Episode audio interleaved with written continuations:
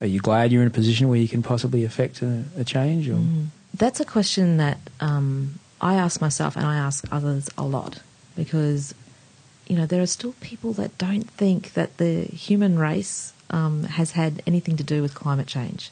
It is true. We have affected it and we need to act pretty quickly.